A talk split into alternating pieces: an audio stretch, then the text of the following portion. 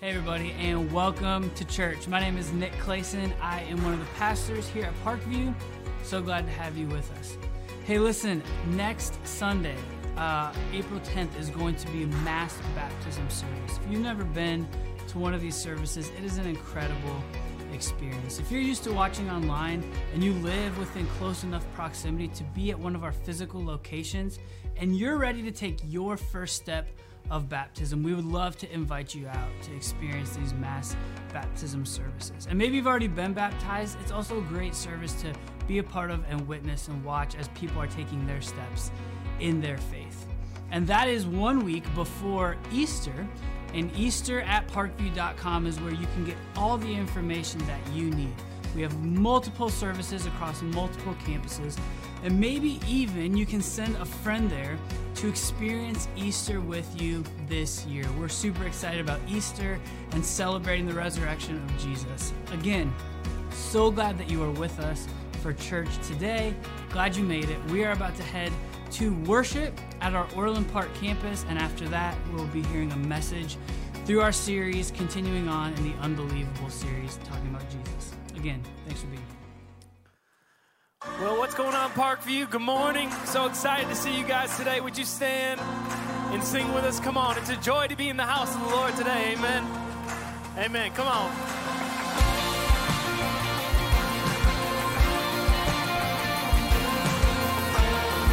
We shout out your praise. We worship the God who was. We worship the God who is. We worship the God who evermore will be.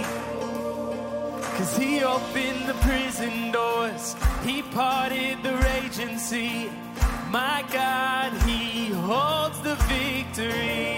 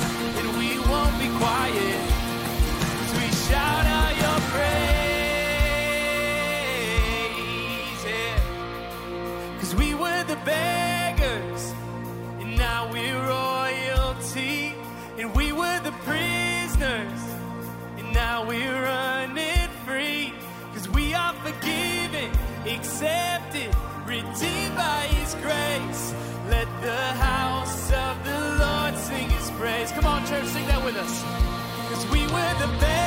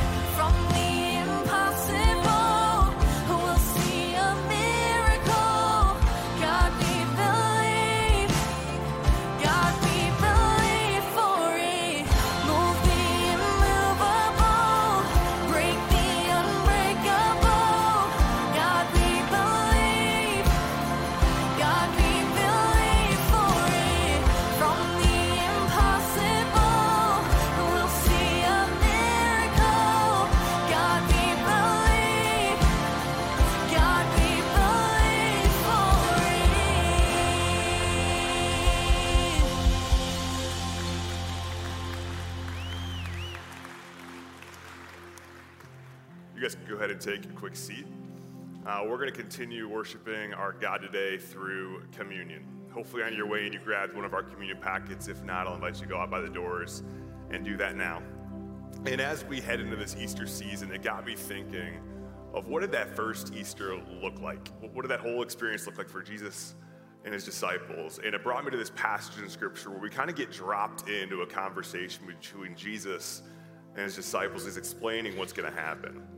And he says these words There's plenty of room for you in my Father's house.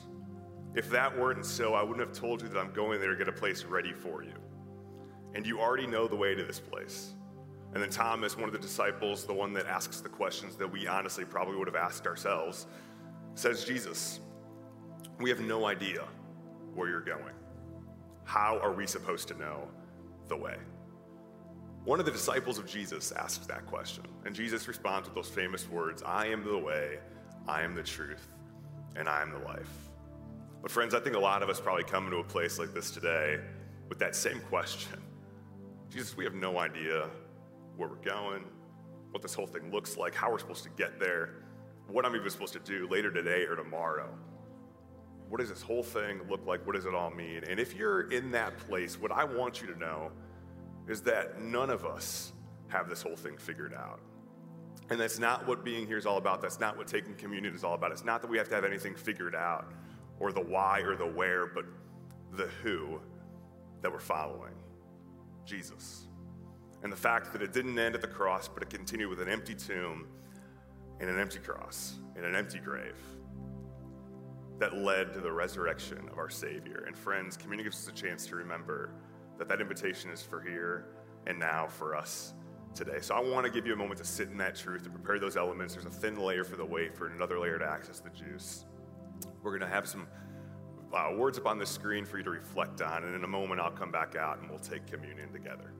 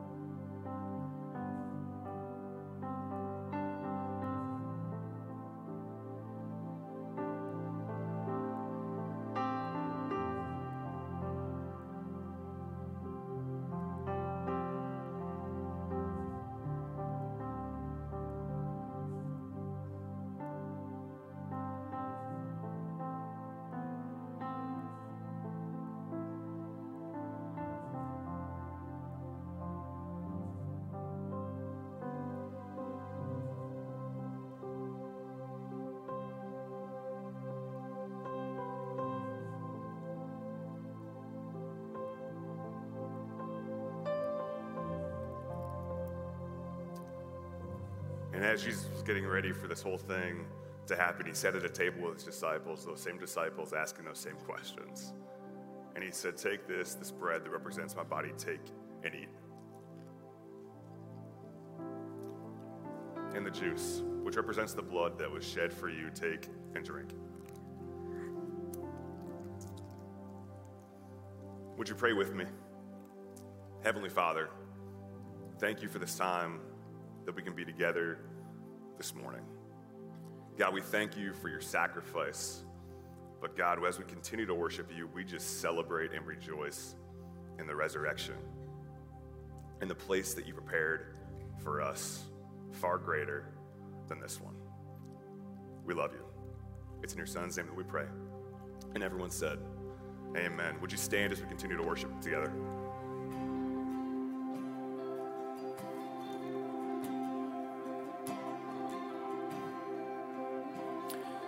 Lord, I confess that I've been a criminal. I've stolen your breath, and I sang my own song. And Lord, I confess that I'm far from innocent these shackles I wear. Oh, I bought on my own.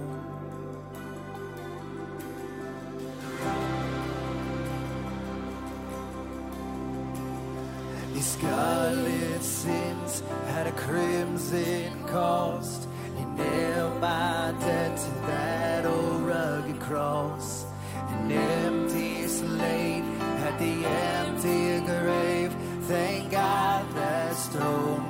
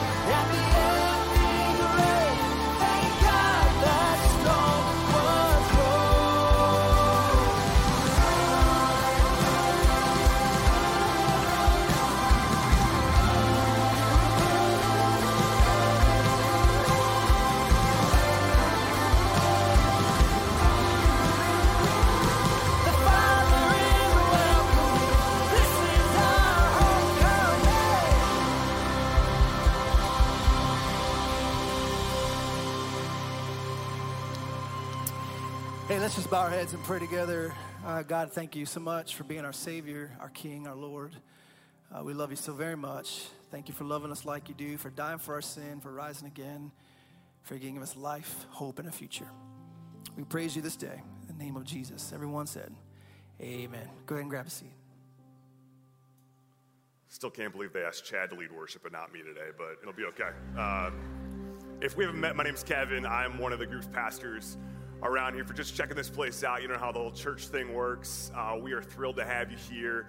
My wife tells me I talk pretty fast, so any of the stuff that I tell you this morning can be found at parkviewchurch.info if you want a slow down version of the whole thing. Uh, I'm struggling a bit today because I found out that I'm in last place in our March Madness bracket, and maybe you're in that same boat because you didn't prepare for any of those things to happen. I got one over here. Uh, and if that's where you're at, hopefully this could be a place that encourages you today. Uh, and also, maybe on your way and you walk past these and you're wondering what the heck is going on at this place. Uh, these eggs are because Easter is approaching. And what that means here at Parkview is that Easter services are getting ready to happen. Uh, just in a couple weeks, from Thursday through Easter Sunday, we've got plenty of service options for you to jump in and attend. And inside of these eggs are invites and some candy because this is our year of first steps around here. If you've seen that light wall, that can be a little blinding sometimes out in the lobby. The reason we have that is because those light bulbs represent people in our lives, our neighbors, our friends, our coworkers, that we're thinking, how the heck do you talk about faith or Jesus or church with them?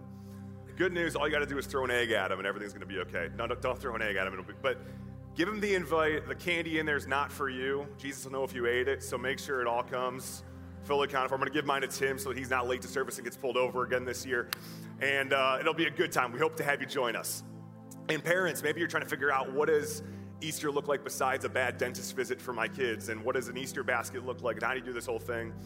Uh, if you want to stop by our Parkview Family Resource Wall, we've got some great resources just to have some conversation with your kids around what Easter's all about. But also, there is the ultimate Easter basket over there and a raffle to win it with some great books, some great resources.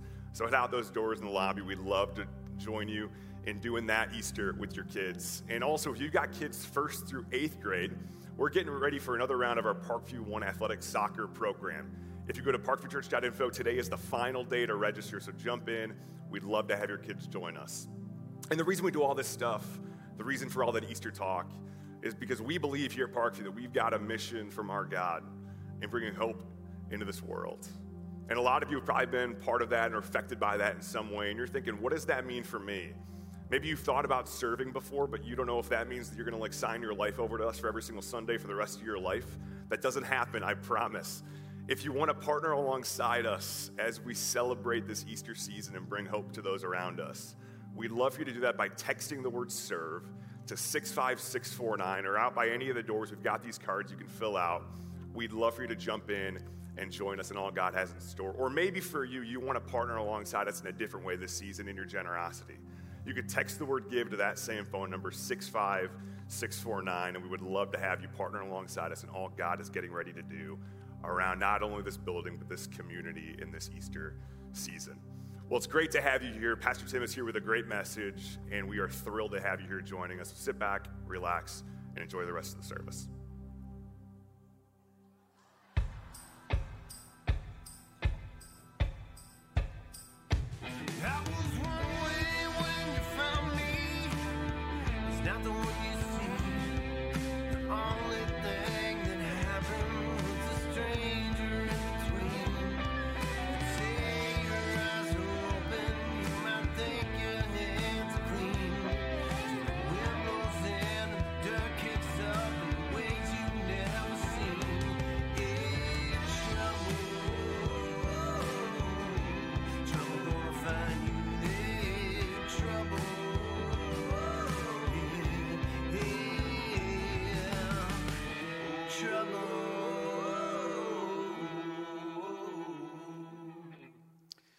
Welcome, everybody. Welcome to you at Homer Glen. Welcome at New Lenox, Orland Park, and online. We're really glad to have you with us. Um, I, I hope you'll be with us next weekend, all right? Next weekend is baptism weekend. We're going to do a lot of baptisms. And if you've been thinking about it, um, the, the message is around Nicodemus. We're doing this chosen thing. And Nicodemus is the one who asked about being born again. And I'm going to explain all that from his uh, life. It really, really fun uh, portrayal of a guy in Chosen, and I hope you'll be here. And please be planning on Easter. I got, I'm just going to spoiler alert it a little bit for you. I was at the old Stateville prison this week filming inside death row, okay? Um, it was cold, it was spooky, it was creepy, and um, and yet there's something that, that went on in that in there and something that relates to us as easter and a, and a plaque on the floor that's really going to blow your mind. So just be planning on easter. It's really really important. Um, we're doing this unbelievable series. If you're new we welcome you. We're glad that you're here. Um, we're using the chosen television series to kind of help us look at the first followers of jesus and look at the life of jesus and go from unbelievable jesus to believable jesus okay and we watch the first followers as they follow Jesus, and sometimes they do a good job and sometimes they don't. And they're always nervous about um, talking about Jesus around there. And honestly, 2,000 years later, I kind of feel like we're still the same way, all right? And Jody, a couple of weeks ago when she was preaching, she said our primary role as a follower of Jesus is to point people to Him right? I don't know if you remember that, but, but that's the, the primary thing that we need to do. And a lot of times we just mess it up. So, w- whatever you do, don't do it this way. Hey, Mark, excuse me. I'm on my way to 3768. Kind of got hung up. It's raining out here. I'm on my way into Dallas. Uh, thought, whoa, whoa. Man, I just had a wreck right in front of me. This guy ran a red light and hit uh, hit four old ladies in a in an Impala. Just kind of clipped him and turned him around right in front of me. Man, that was close. Oh, now this guy's getting out of his car. He's got a he's got a white shirt on with a tie and a cigarette hanging out of his mouth. He's throwing his hands up in the air like he like like it was their fault. Oh, hold on, hold on. He's going over their window. Oh man, she, I think she sprayed him with pepper, pepper spray, man. He's holding his he's holding his face and he's on his knee. She's getting out, she's beating him with an umbrella. The other women are getting out too. ah, there's one woman with a little black person. She's tomahawking him, man. She looks she looks like a Sunbelt 20, 20 horsepower jackhammer. Blah, blah, blah. She, we got another woman that's that's she's hitting him like like he's got a cattle prod, man. She's got a she's got an umbrella. And she's sticking it in his side. oh, there's another one that it's a little woman looks like Mother Goose. she's got oh she beating him. She beating him. She's got this U-bit bag. It's huge. It's about the size of her. She's about four foot nothing. She hit him over the head. Everything went all over the place. Her Bible fell. She just hit him in the head with a Bible.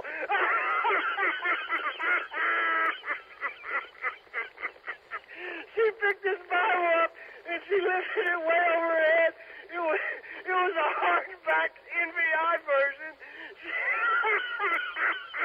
she picked his Bible up and ra- raised it up above her head and just beamed the guy. This guy's not getting up. All right? Please don't do it that way with your NVI version Bible, okay? Um, you know, I mean, but, but, but the truth is, we know that we, we want to help other people find Jesus. We get that. But how do we do it? I mean, here's what we talked about last week. The final words, the last will and testament of Jesus Christ is Then Jesus came to them and said, All authority in heaven and earth has been given to me. Therefore, go. He wasn't talking to the clergy people because that didn't exist. It doesn't exist, okay? He was talking to everybody. He said, Therefore, go and make disciples of all nations, baptizing them in the name of the Father and the Son and the Holy Spirit, and teaching them to obey everything I have commanded you. And surely I'm with you always to the end of the age. That's the last thing that he said to us. So that's our job as a church. Our purpose statement is to reach people who don't have Jesus, to raise them up to be devoted followers, and to release them back out to do ministry to help find more people to do it all over again. But, but how do we do it, okay? Jesus told Peter, I will make you a people fisherman instead of a fish fisherman. So, how does that work? Well, I'm not a fisherman. I don't know if this is surprising to you. I'm not patient enough. I don't sit. You know what I mean?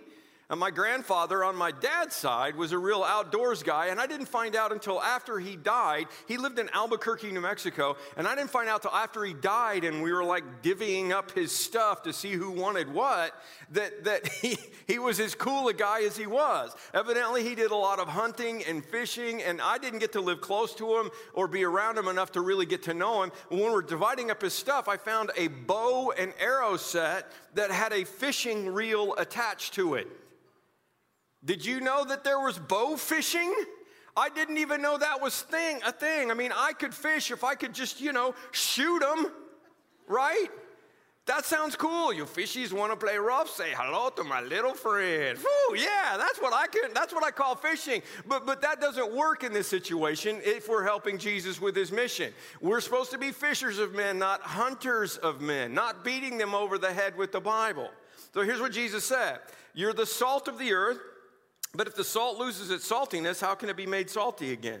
It's no longer good for anything except to be thrown out and trampled by men. You are the light of the world. A city on a hill cannot be hidden.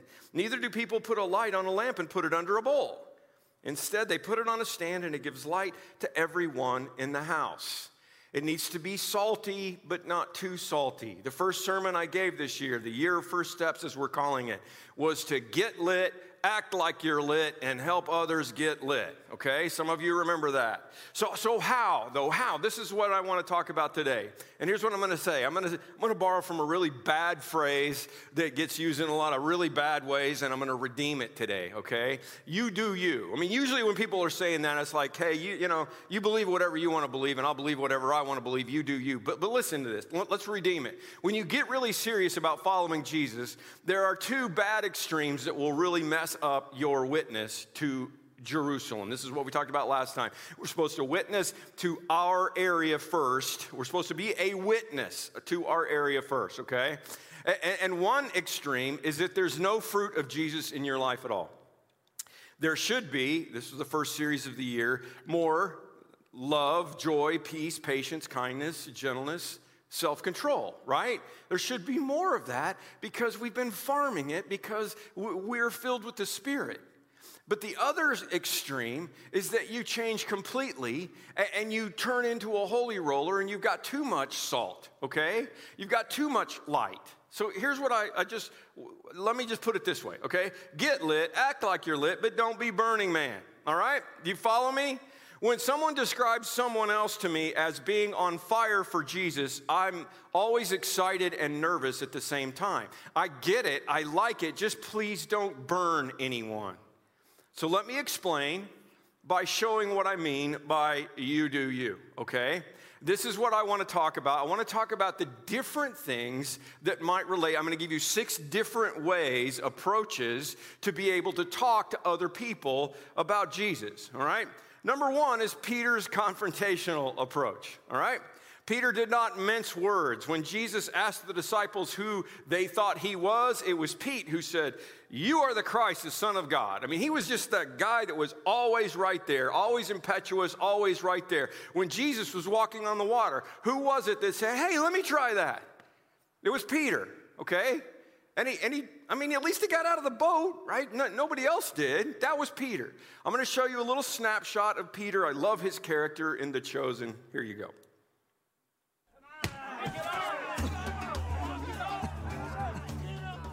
Stay down, Simon. What was it you were saying? Something about your sister. You think if you keep hitting me hard enough, I won't be married to her anymore? I will stop fighting you. You will? But my brother won't. Your brother.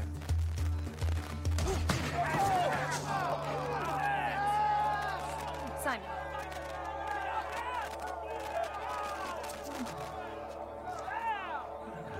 Don't you hello love me. I don't understand what's happening. Nothing is You don't sell to market. Your hours are upside down. And your face is frozen in worry.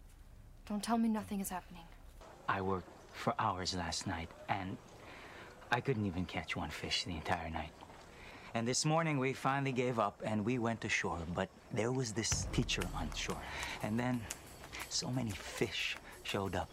They were pouring into the boat. So many kept coming that, that Zebedee ended up filling both of our boats, enough to pay off the whole debt. And then and then he called me to follow him. And to go where he goes and, and to learn from him. And he said that I wouldn't be a fisherman anymore, but that I would catch people instead. I don't even know what that means, but I'm sure what I saw. He's the one we've been waiting for all our lives, and I want to quit fishing and leave the sea behind to go. I can protect the others. In time, you'll leave. The others don't have families. You do. can you believe this? There's a crowd going out there, and we need to decide what to do. Hey, you take it to him. Make nice. With that company? I'll talk to them. I'll talk to them. Simon, you don't have to be his bodyguard. I think he can handle anything. Yeah, well, he called me. And if we're not fighting the Romans yet, I want to do something until that time comes. I Called you to catch men. I don't know what that means. Exactly. And if he needed you to know what that meant, he would have told you. So just. Just be you. Okay? Just be you, all right? Now, now, now think about this, okay? This is Simon Peter. He's, he's, the, he's the fighter guy. He's the, he's, the, he's the guy that can't really control his mouth. He can't control his temper very well. We get to the Garden of Gethsemane, and Jesus is getting arrested. Then Simon Peter, who had a sword, why is he the only disciple who's carrying, right? I mean, don't you wonder, right? He got his permit, he's got his sword, right? And he struck the high priest servant, cutting off his right ear. You want to arrest Jesus? Say hello to my little friend. This is Peter, okay? You got me? And God used Peter and his personality. I'm pretty passionate about this because I'm Peter, okay? God used Peter and his personality to lead the early church and be the spokesman for the church at the very beginning, right? Peter the rock. Sometimes Peter the rock head, right? And, and then you get to Jesus' resurrection, and, and, and the crowd is gathered around, right? And Peter goes in and preaches, and what does he say? Therefore, let all of Israel be assured God made this Jesus, whom you crucified, to be Lord and Christ. And they said, Oh, what should we do? What should we do, Peter? And Peter didn't mince words, did he? He said, You need to repent and be baptized, every one of you, in the name of Jesus Christ for the forgiveness of your sins, and you will receive the gift of the Holy Spirit. And what happened?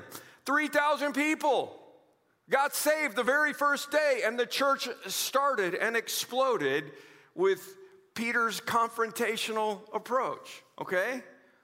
And, like I said, I mean, I, I can do Peter. Okay, that's my personality. I'll cut off an ear if I need to, and I'll shoot straight with you. You need to repent and be baptized next weekend, okay? And you'll receive the gift of the Holy Spirit. What are you waiting for? That's one approach, okay? And I would just say from experience, if, if that's you, you do you. But, you know, after 60 years, I've learned to dial it down a little bit. Maybe it could happen for you a little quicker, okay? Here we go. Peter's confrontational approach or Paul's intellectual approach. Paul was very intelligent. He was trained at the best schools. He could be confrontational, but he was really good at laying out a good explanation for God. That's why he wrote most of the New Testament. Peter wrote a little bit, but Paul wrote a lot more. And listen to Paul. When Paul gets into a place, this is the difference in, in, in doing um, Christianity and preaching in a, in a churched culture versus an unchurched culture. So to me, Peter was preaching to the 1950s, and Paul is preaching to 2022 because he's in a place where they believe in all kinds of stuff. And here's what he said Paul then stood up in the meeting of the Areopagus and said, Men of Athens, I see that in every way you are very religious. Okay?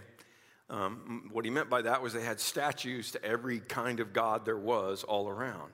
For as I walked around and looked at your objects of worship, I even found an altar with this inscription to an unknown God.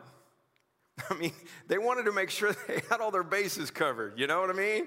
Like, oh, we got that God, that God, all those gods, and wait, there might be one we forgot. Okay, let's have one to the unknown God. So what does Paul do? He's like, oh, wait, I'm going to use that. Now, what you worship is something unknown, I'm going to proclaim to you. Because guess what?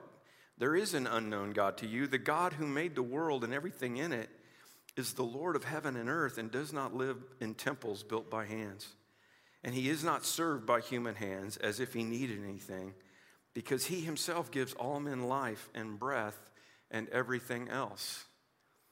And he used this intellectual approach to help people find their way back to God. I've got some good friends that are really good at that. Okay? You, you, study, you understand what's going on out there in the world, and when somebody has an intellectual argument, you can sit and talk to them. Lee Strobel, who will be here again in the fall, wrote The Case for, Case for Christ and The Case for Faith. A couple of great books. Case for Christ is a great book to give somebody that's struggling with that. Or Mere Christianity from C.S. Lewis. Here's what the Bible says He says, The Bible says, um, on the next page, the Bible says, concentrate on doing your best for God, work so that you don't so do work that you're not ashamed of, laying out the truth plain and simple, okay? Laying out the truth plain and simple. There it is. Concentrate on your best for God. Do work that you won't be ashamed of and lay out the truth plain and simple. That's what you do, okay? It's not that hard, you guys. I was on a plane recently and I felt really prompted by, the, by God to open up and share Christ with the guy next to me. And so I just did it. I said, you know, hey, you know, we talking small talk, and I said, you know, I just went for it. I'm like, so if you died tonight, do you know where you would spend eternity? Long story short, you know where that guy is today? He's in our service, right back there. Would you stand up? Yeah, there's nobody back there. I'm just yanking your chain.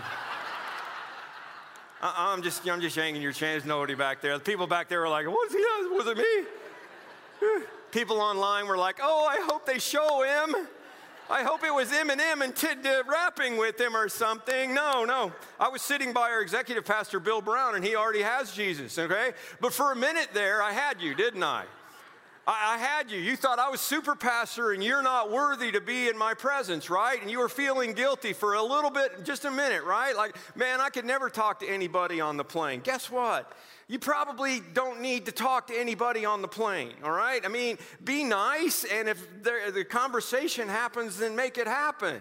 But, but you do you. Here's another idea, okay? Sorry, that was just fun. Matthew's party approach. Now, some of you are like, wait, wait, wait. I'm not doing Peter, I'm not doing Paul, but I can do Matthew, right? He's the most unlikely fisher of men there is. He's a tax collector. Everybody hates him except for the other tax collectors and the other outcasts of community. So, what does he do? He, he throws a party right? For all of his non Christian friends. All my friends are gonna be there too, except it's not a highway to hell, it's a, it's a party for heaven, a stairway, if you will.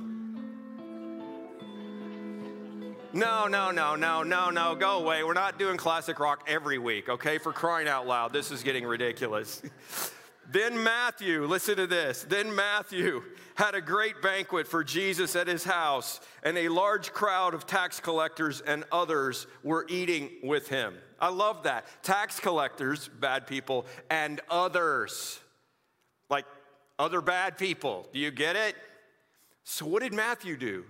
I mean, like he's just started following Jesus five minutes ago and he maximized his current relationships.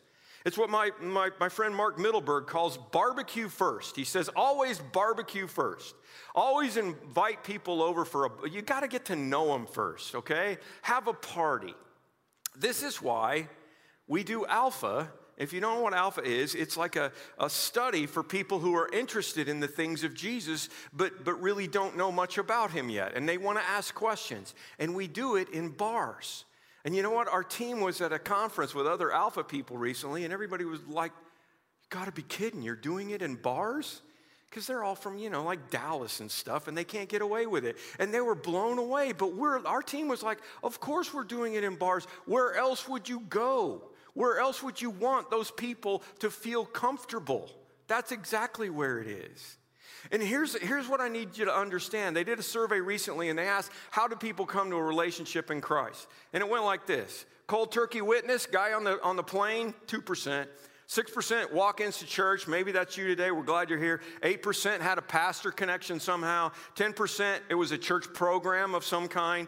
And 74% it was friends and relatives. You do you, okay? Paul said, Be wise in the way you act towards outsiders and make the most of every opportunity. I, I, love the, I love the story that I stole from a youth pastor one time who was trying to help his kids understand um, their testimony and what was going on in their testimony. And he took, the two, he took two different boxes and he said, Listen, I know that for some of you, that it is like it's really difficult for you to think about doing anything for Jesus because your life is so messed up and you've already already had so many problems in your life and your friends and your neighbors they all know that already. And so you're like well how can I talk to other people about Jesus if I'm the one that's really already messed up? So he took one box and he beat it all up like I just did. And he took another box that was really whole like that. And we're going to turn the lights down just a little bit okay? And here's what he did he said, okay, if that's the light of Jesus, and your light, your life is pretty well put together and you've never had very many problems, that's wonderful. But if that's the light of Jesus, and you do have a few holes and a few cracks and a few spots, it's easier for the light to come through. So be wise in the way you act towards outsiders and make the most of every opportunity. And if you're a tax collector, stop being a tax collector, okay? And follow Jesus. But just remember that the other people who are in your situation are going to look at you and, and they're going to go, well, I guess that person has been where I've been, okay? Some of you are worried that you can't help people find Jesus because your life is too messed up. It's Matthew, okay? Um, the fourth approach is Philip's invitational approach, okay? Just come and see, all right? This is why we make it very easy for you to invite people to come and be a part of Parkview, okay? We want to make it really really easy. And this is born out of a out of a passion that my wife and I have because we both grew up in churches and you probably did too that that you would not have wanted to invite your friends to okay? It, it, it wasn't, my, her parents were, in, were leaders in her church, and my parents were leaders in our church. It's just the way it was, right? You just didn't want to invite your friends to that church because it was going to be really boring. So we've made sure that we do everything we can to make sure that this place is not boring. A- And I, like two days ago, had a woman come up to me and said, I'm so thankful for this church. I finally found a, a church my husband would enjoy going to. Score, that's our goal. That's what I want to have happen, all right? So watch Philip as he just keeps encouraging, come and see, and you'll understand. So what are you doing here? I thought you were out making enemies all over the place. I'm about to make a whole lot more enemies all over the place. John sent me to someone new. Oh, you sure know how to pick 'em. He's not just anyone. That's what you said about the baptizer. And I was right. But this is more. This is who the baptizer has been preparing us for. Hmm. Nathaniel. He's the one. The one.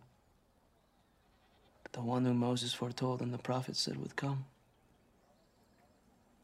The one. The one. Jesus of Nazareth, son of Joseph. Nazareth.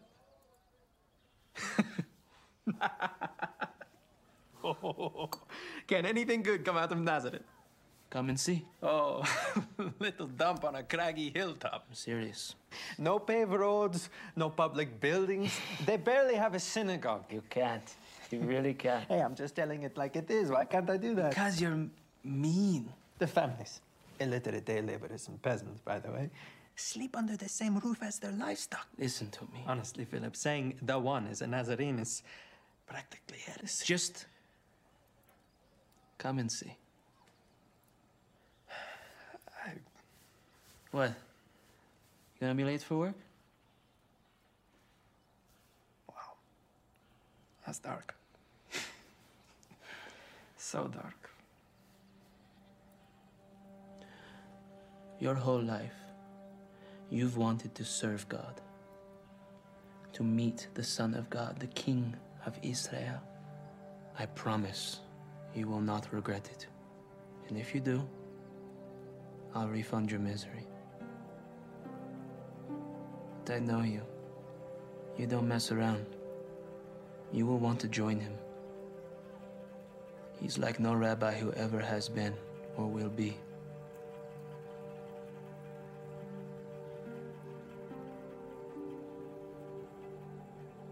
I've never seen you talk like this.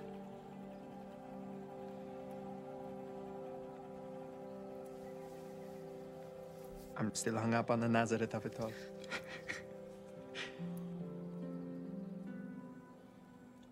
Come and see. I know, I know, I love that scene. Just come and see, man. If, if it's not what you think, I'll refund your misery, okay? Just come and see. I've already showed the clip of the Samaritan woman a couple of different times. She runs off and says, Come see a man who told me everything I ever did. Could this be the Christ? She doesn't even say he is. She just says, Could this be the Christ? And they made they came out of the town and made their way towards him. Okay? And then, listen, many of the Samaritans from that town believed in him because of the woman's testimony, so they asked Jesus to stay. And because of his words, many more became believers. And they said to the woman, We no longer believe just because of what of you said, because of what you said. Now we have heard for ourselves, and we know that this man really is the Savior of the world. Now we have heard for ourselves. Okay? It's got to get that way for everybody, for all of us, for your children, for anybody else. It has to become theirs. But it starts by you saying, hey, come and see. Just come and see. Five, Dorcas. Dorcas servant approach, okay? In Joppa, there was a disciple named Dorcas who was always doing good and helping the poor. Maybe you don't have Peter's confrontational ability, maybe you don't have Paul's intellect or Philip's courage, but you can fix a car or make a meal or watch kids or do something to love someone. Cal Thomas famously said, Love talked about is easily ignored, but love demonstrated is irresistible. Listen to this story. A missionary serving in India back in the 70s. Tuberculosis forced me into a hospital, and I did not yet even speak the language, he said. And, and, and I had tracts, he said, I had, I had literature that was written in their language, and I tried to give it to the patients and the doctors around this hospital, and everyone politely refused. But I was in there with them because of the tuberculosis. He said, The first few nights I woke up around 2 a.m. coughing for some reason. One morning during the coughing spell, I noticed an older and sicker patient across the aisle trying to get out of bed. He'd sit on the edge of the bed, try to stand up, and finally fell back in bed exhausted, and I heard him crying softly. The next morning, I realized that the man had been, what the man had been trying to do. He had been trying to get up and walk to the bathroom, and he couldn't do it. The stench in our ward was awful. The other pa- patients yelled insults at him. Angry nurses moved the man roughly from side to side as they cleaned up the mess. The old man curled into a ball and wept. The next night, I woke up coughing, 2 a.m. I noticed the man across the aisle sit up and try to stand again. This time I got out of bed and I went over to him and I smiled and I put my arms under him and I picked him up. He was very light due to old age and advanced TB. I carried him to the washroom, which was a filthy small room with a hole in the floor. And after he finished, I picked him up and carried him back to his bed. And as I laid him down, he kissed me on the cheek and he smiled and he said something I couldn't understand. The next morning, another patient woke me up and handed me a steaming cup of tea. He motioned with his hands that he wanted one of my tracts, one of my pieces of literature. Other patients also wanted my booklets, and I had to distribute all of them. Throughout the day, nurses and interns and doctors asked for literature. Weeks later, an evangelist who spoke the language visited me, and he started talking to them, and he discovered that several people had put their faith in Christ because they'd read the literature. Serving a broken world, he said, does involve sending missionaries to foreign lands, but it also includes doing something ourselves to help the people around us. Our simple acts of service can preach the love of Christ far more effectively than the most eloquent words. Number six, the healed man's testimonial approach. All right, just watch this scene.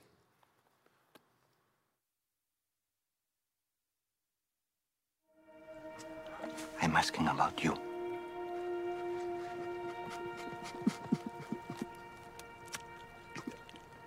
I've tried. For a long time, I know. And you don't want false hope again, I understand. But this pool, it has nothing for you. It means nothing. And you know it. You're still here. Why?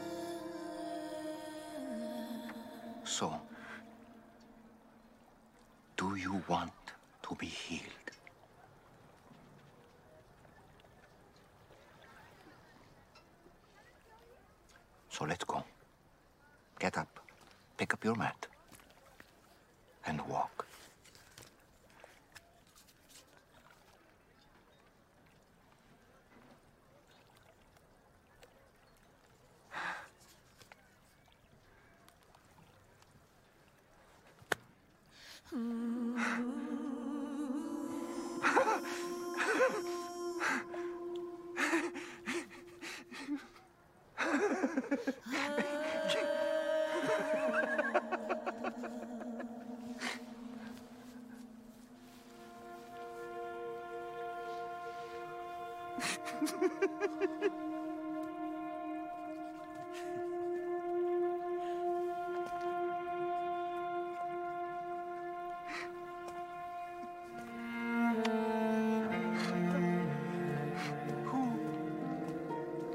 free to walk, like he said. Don't forget your bed.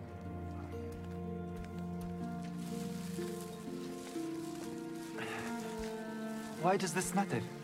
Because you're not coming back here. That life is over. Everything changes now. Yo! It's Shabbat. What are you doing? Torah forbids carrying a mat on Shabbat? Not Torah, the oral tradition. Yes. Transporting objects from one domain to another violates Shabbat. The man who healed Do you me. not realize what just happened here? Why are you trying to make this about Shabbat? He said to me, take up your bed and walk. Who did? Who told you that? He did. I, I don't know. He didn't tell me his name. No. Of course not. He performs a magic trick and tells you to commit a sin. A false prophet. This will be reported. Report whatever you want. I'm standing on two legs. I'm sorry. I, I need to go find my brother. Look, I don't know. I don't know who you are. I don't care what you think. Here's my tes- here's my testimony. Okay, someone can disagree with your approach or question your beliefs, but they can't discount the testimony of a changed life. Right? Effective testimonies don't have to be crazy, but if people know you, I once was blind, but now I see. That's the kind of thing that they're listening for. Right? The man who was born blind. It was the same thing. It was the same story. But they said the, the neighbor's man's uh, the, the man's neighbors and those who had formerly seen him begged, begging asked, Isn't this the man who used to sit and beg? And some claimed it was others. And he said, and others said, No, it only looks like him. Okay? Here's the opportunity. He could have walked away right then if he wanted to, but he himself insisted, I am the man. I am the man. How then were your eyes open? I don't know. The man they called Jesus made some mud and put it on my eyes. He told me to go slow and wash. So I went and washed, and then I could see. Notice something very important here. He doesn't try to be a theologian. He doesn't say, well, the incarnate Son of God came to earth and he has power from on high, because although he is fully man, he is fully God, and he graciously healed my infirmities. He didn't say that. He said, I don't know. Where is this man? He said, Say it with me. I don't know. Okay, I'm going to keep coming back to this. He did not try to answer questions he didn't have. Many people don't want to share their story because they're afraid of the hard questions. Well, what about suffering? Well, what about the Old Testament wars? What happened to the dinosaurs? Is Putin the Antichrist? Practice this with me. I don't know. I don't know. A second time, they summoned him, it says, and they said, Give glory to God. They said, We know this man is a sinner. And he said, Look, whether he's a sinner or not, I don't know. But here's what I do know I was blind, and now I see. Put that in your pipe and smoke it. I added that. There it is, ladies and gentlemen. The best witness answer anyone ever gave. A lot of stuff I don't know. But I was one way, and now I'm another. Peter said, You are God's instruments to do his work and to speak out for him and to tell others the difference he has made for you. Mary Magdalene in a clip that we showed with Jody a couple of weeks ago. I was one way and now I'm different. And listen, we'd love to hear your story.